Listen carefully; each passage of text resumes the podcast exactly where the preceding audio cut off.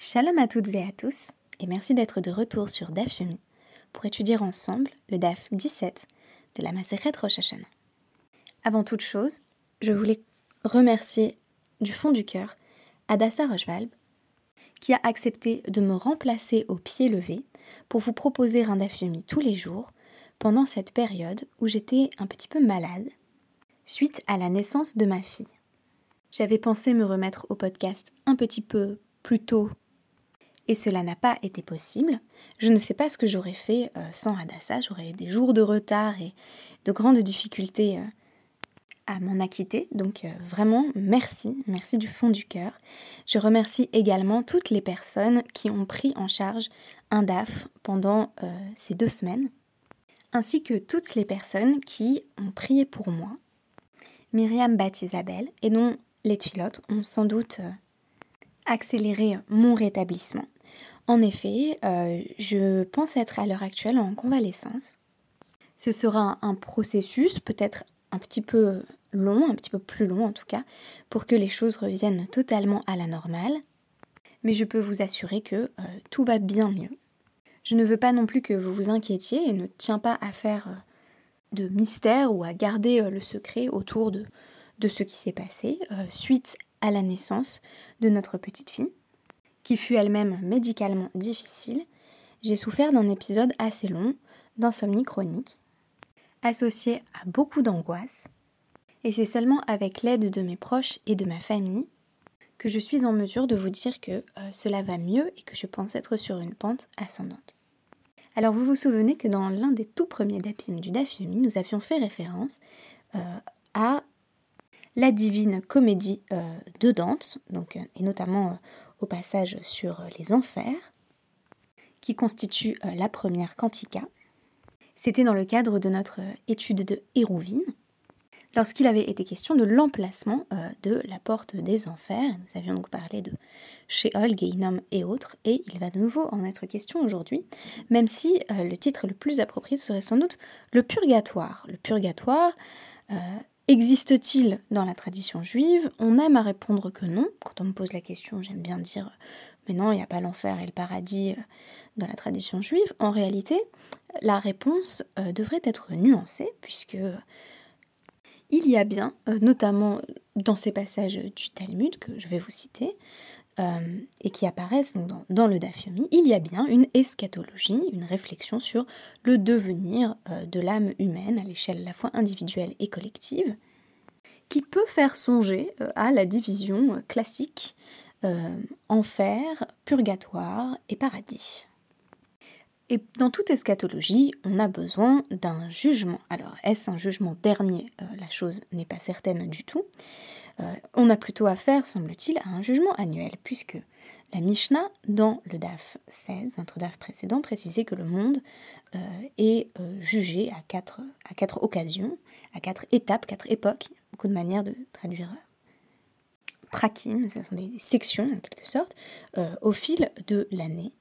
Et ce qui nous intéresse, c'est Rosh Hashanah bien entendu, donc le premier du mois du Tishri, où on apprend que tous les êtres vivants comparaissent devant Hachem, qui venait marron, donc on peut traduire de manière euh, euh, voilà, variée, différentes traductions qui vont émaner de la Gemara, euh, on pourrait dire tout simplement, donc il y, aurait comme, une armée de, soldats, comme, les soldats du roi David, on pourrait aussi traduire comme un, troupeau de, de, moutons, du bétail. Alors que se passe-t-il une fois que l'on est euh, jugé? Eh bien, une braïta, à la toute fin donc, du DEF 16, au début du DEF 17, répond à cette question en nous disant, donc, cette fois-ci au nom de Beth il y a Shalosh Kitot, il y a trois groupes, les Yamadines, euh, au, jour du jugement. Toute la question étant de savoir, alors est-ce que c'est le jugement euh, qui aura lieu à la fin des temps Est-ce un jugement qui se répète à chaque Rosh Hashanah? Ça, c'est déjà une première question quant à, quant à l'eschatologie. Alors on nous dit, voilà, les trois groupes, hein, on les connaît, euh, euh, Achat Shel Tzadikim Gmurim, les justes complets, les Rechaim Gmurim, les, méchants, euh, qui sont voilà, accomplis, Achat Shel Benonim, et on a tout ce qui est intermédiaire. Alors on, connaît déjà l'analyse du Rambam là-dessus, de, de, Maïmonide, en vertu de laquelle on devrait sans cesse se considérer soi-même comme étant un Benoni, on ne sait pas exactement où se situe, donc on est dans cette catégorie intermédiaire qui oscille entre le bien et le mal. Alors Tzadik, Gamour et Racha Gamour sont déjà d'ailleurs des idées qu'on trouve dans la Gemara, hein. ce n'est pas le Rambam qui a tout inventé en la matière. Euh, on aurait voilà des personnes, c'est vraiment en noir et blanc, hein. on, est encore dans, un Walt Disney. Et puis les, bénonymes, euh, eh bien, euh, ce sont nous toutes, nous, tous. Comme on n'a pas accès au, fameux livre des comptes, à ces livres dans, lesquels nos, noms sont susceptibles d'être inscrits, alors on, on, ne sait pas réellement ce qu'il en est et on est contraint et forcé en quelque sorte de se considérer comme euh, voilà, une personne intermédiaire. Et donc à chaque instant, euh, chacune de nos actions peut faire pencher la balance dans un sens ou dans un autre. Autant vous dire qu'on est dans une vision très responsabilisante euh, de la destinée individuelle et collective. Alors, bon, Tzadikim Gmurim, on s'y attend. Nirtavin, ve les altars, les chayolam. Alors, les, les justes qu'on accomplit, sont d'emblée euh, inscrits, ils sont inscrits et ils sont scellés. Et Nirtavin, ils sont aussi écrits dans, le, livre de la vie pour la vie éternelle. Bien entendu, les Rechaim, ils sont euh, inscrits pour le Geinam, voilà, donc euh, ce qu'on pourrait appeler les enfers. Et les Bénonymes, apparemment destination Geinam aussi, Yordin la Geinam, descend de Geinam, mais avec la possibilité de de, s'en tirer euh, par la suite, il y a une ascension possible. Alors, si on revenait sur euh, le titre, le purgatoire, y a-t-il un purgatoire? Visiblement, ici on aurait plutôt euh, deux espaces. Alors, on nous parle en tout cas de Chayeolam ici, non pas de, de par exemple, il faut s'intéresser à la, à la terminologie. Pourquoi Voilà, la, vie éternelle, ou on ne sait pas exactement, donc c'est pas sûr ici qu'on ait vraiment une division enfer, paradis, purgatoire. Et surtout, la, division entre euh, enfer et purgatoire ne semble en réalité pas maintenue, puisqu'il est question dans les deux cas de Gainum. Mais si on prend le début du DAF 17, on nous dit euh, ou euh, Metzaftsin Veolin. Et il, il, se lamente, et voilà, il crie de douleur. Là, pour le coup, on pense à la fois aux représentations traditionnelles du purgatoire et de l'enfer. Il, il, hurle et ils finissent par, voilà, à force de gémissement, par monter. Comme il est dit, cette fois-ci on nous cite donc euh, les Nevim, les prophètes, avec Zecharia 13.9, euh, Ve heveti et baesh. Je ferai monter la troisième partie, le, les trois, le troisième groupe en fait, euh, par le feu, ou tsraftim kitzrof et akesef, et je les polirai comme, comme, comme de l'argent et, et je, je l'épurerai comme de l'argent, je l'éprouverai comme de l'or. Il est toujours question d'ailleurs du, troisième groupe. Euh, et ainsi, donc voilà, ils, vont, euh, ils vont appeler mon nom. Euh, donc c'est Hu Yikra Bishmi.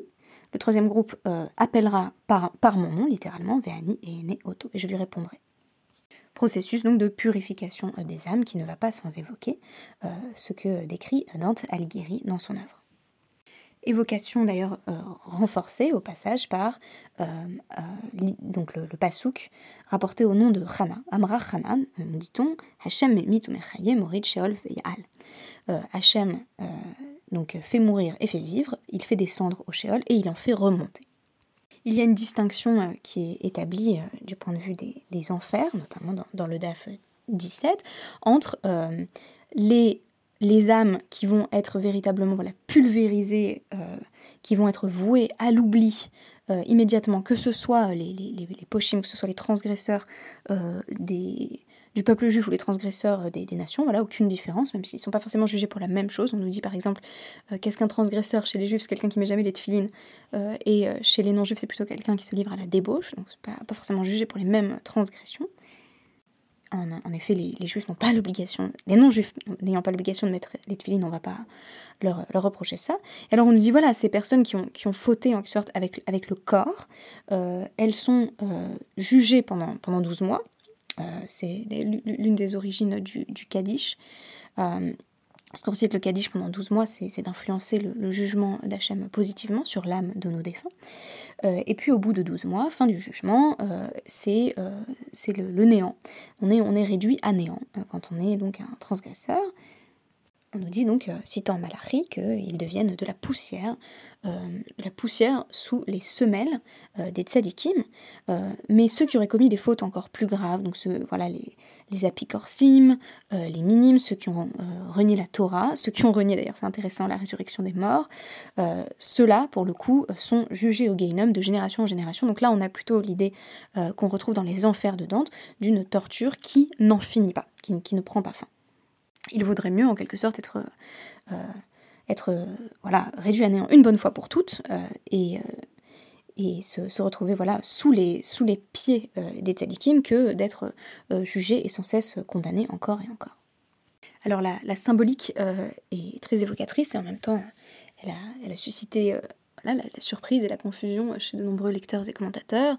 Euh, Rachi pose la question de, ce que ça signifie euh, du coup par, rapport à, Rosh Hashanah et affirme que euh, quand on nous parle d'être choisi pour la vie ou pour la mort, ça s'applique en réalité à chacun et chacune dans l'année à venir, d'où l'idée que on, serait jugé on serait inscrit dans le livre de la vie ou dans le livre de la mort pour l'année qui va suivre, pour l'année qui va suivre ce Rosh Hashanah, qui bien entendu, idée qui ne doit pas être prise au pied de la lettre, hein, et qui n'est pas non plus prise au pied de la lettre euh, dans la Gemara, mais qui malgré tout donne un certain cadre euh, d'eschatologie individuelle.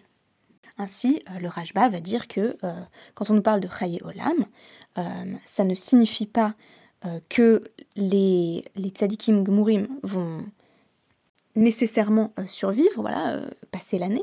Sinon, on aurait un problème parce que les tzadikim gmurim ne devraient jamais mourir. Euh, ça, signifie, ça signifie tout simplement qu'ils auront accès à la vie éternelle, potentiellement dans le monde à venir, et ça, ça n'aurait pas de lien direct avec, notre, monde. Quoi. Donc ça ne signifierait pas ça ne signifierait pas, comme ça semblait être le cas, que si t'es quelqu'un de bien, tu vas vivre encore un an, et si t'es quelqu'un de pas bien, tu vas mourir l'année prochaine. Ça, c'est un, premier élément qui montre qu'on n'a pas affaire à euh, une eschatologie individuelle simpliste qui se répéterait d'année en année, en vertu de laquelle t'es quelqu'un de bien, tu vis, t'es quelqu'un de pas bien, tu meurs. Mais ça se complique encore plus tout au long du DAF 17, parce que on lit par exemple euh, Bet Omrim, Vera Fresed, Maté, euh, Tout ça, c'était dit au nom de Bet. Et Bet ça va être là encore euh, la justice, ça va être la, logique, quelque chose de voilà, euh, ce qui euh, devrait être en fait. Ce qui devrait être dans, un monde idéal, voilà, eh ben, tu es quelqu'un de bien, il t'arrive des choses bien, tu es quelqu'un de pas bien, il t'arrive des choses pas bien, et puis tu es intermédiaire, on, va créer un système comme ça de, réintégration, de purification. Mais Beth va introduire un élément très intéressant qui est le fait qu'en réalité, parmi les attributs, euh, les très attributs d'Hachem, il y a cette idée d'être plein de bonté, c'est-à-dire que Hachem va faire pencher la balance du côté du chesed, de la bonté, de la miséricorde. Et euh, tout au long du DEF 17, euh, les différents chachamim qui sont mis en scène euh, vont essayer de concilier ces deux visions, à savoir d'un côté la justice, l'intransigeance du jugement, à savoir bah, si tu as mérité, tu vas dans telle catégorie, si tu n'as pas mérité, bah, tu, tu, vas dans l'autre catégorie, en nous disant que il y a sans cesse une forme d'intervention du, du récède qui vient contredire en fait euh, l'idée que la justice serait absolument impartiale. Donc on nous dit par exemple, Ravuna, il dit qu'il y a une contradiction entre euh, euh, Tzadik Hashem Bechol Drachav, donc dans, dans, les Tehillim, Dieu est juste, voilà, Tzedek, juste et droit, et donc chacun obtient ce qu'il ou elle mérite. Urtiv, Vechassid Bechol Maasav, et la fin du même, du même pasouk semble contredire cela en disant que Hashem fait aussi preuve de, bonté dans, dans toutes ses actions. Ah, mais alors batterie la tzaddik ou les vasof racide Au début, euh, dans le jugement, on manifeste euh, de la justice, mais à la fin, peut-être dans la, dans la mise en œuvre du jugement ou de la sanction, c'est finalement euh, le récède qui l'emporte. Vous imaginez d'ailleurs au niveau judiciaire, si le juge disait, bon, ben voilà, condamnation, 25 ans de... Vous prenez perpète, et puis que dans l'application en fait, de la sentence, on disait oh, finalement, euh, ce sera trois ans en liberté conditionnelle. Bon, euh, c'est tout le paradoxe en fait. C'est-à-dire que tout le DAF 17 est en, euh, en réflexion sur la contradiction entre la représentation que l'on a d'un Dieu qui serait absolument juste et donc impartial, et la nécessité de concevoir malgré tout une possibilité, donc la porte de la tchouva, qui va passer par le chesed. Et donc on a également euh, euh, une, opposition qui, est ramenée par, par Ilfai ou Ilfa, c'est un, sage dont on n'était pas sûr exactement de son nom.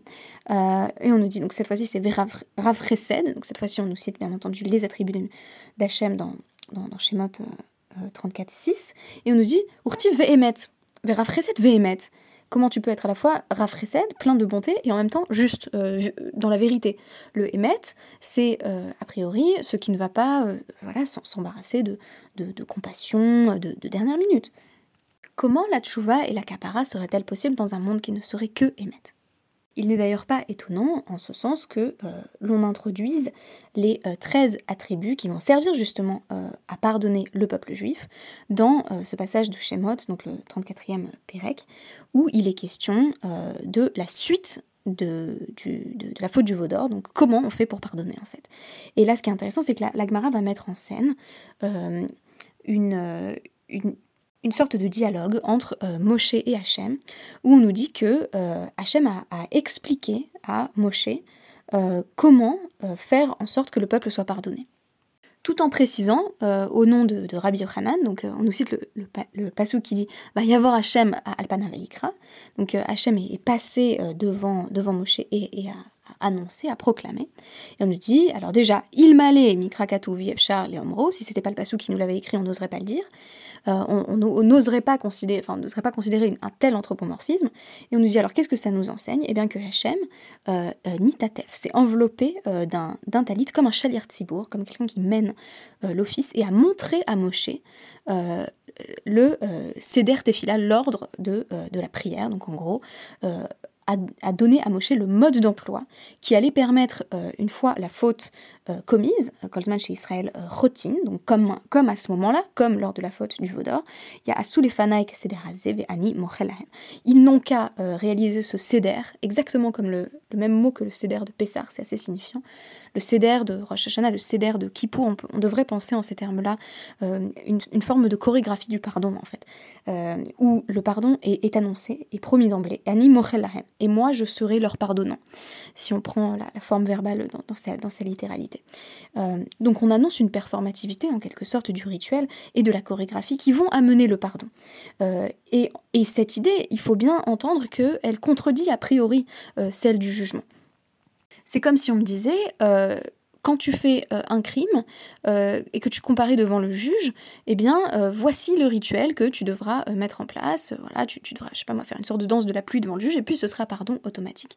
Alors c'est assez incompréhensible, et c'est ce paradoxe qui est vraiment au cœur du DAF 17 et qui est l'un des paradoxes, à mon avis, euh, structurants euh, et fondateurs euh, dans, toute notre, représentation des fêtes et des Yamim Noraïm, et également de la représentation d'un dieu de jugement.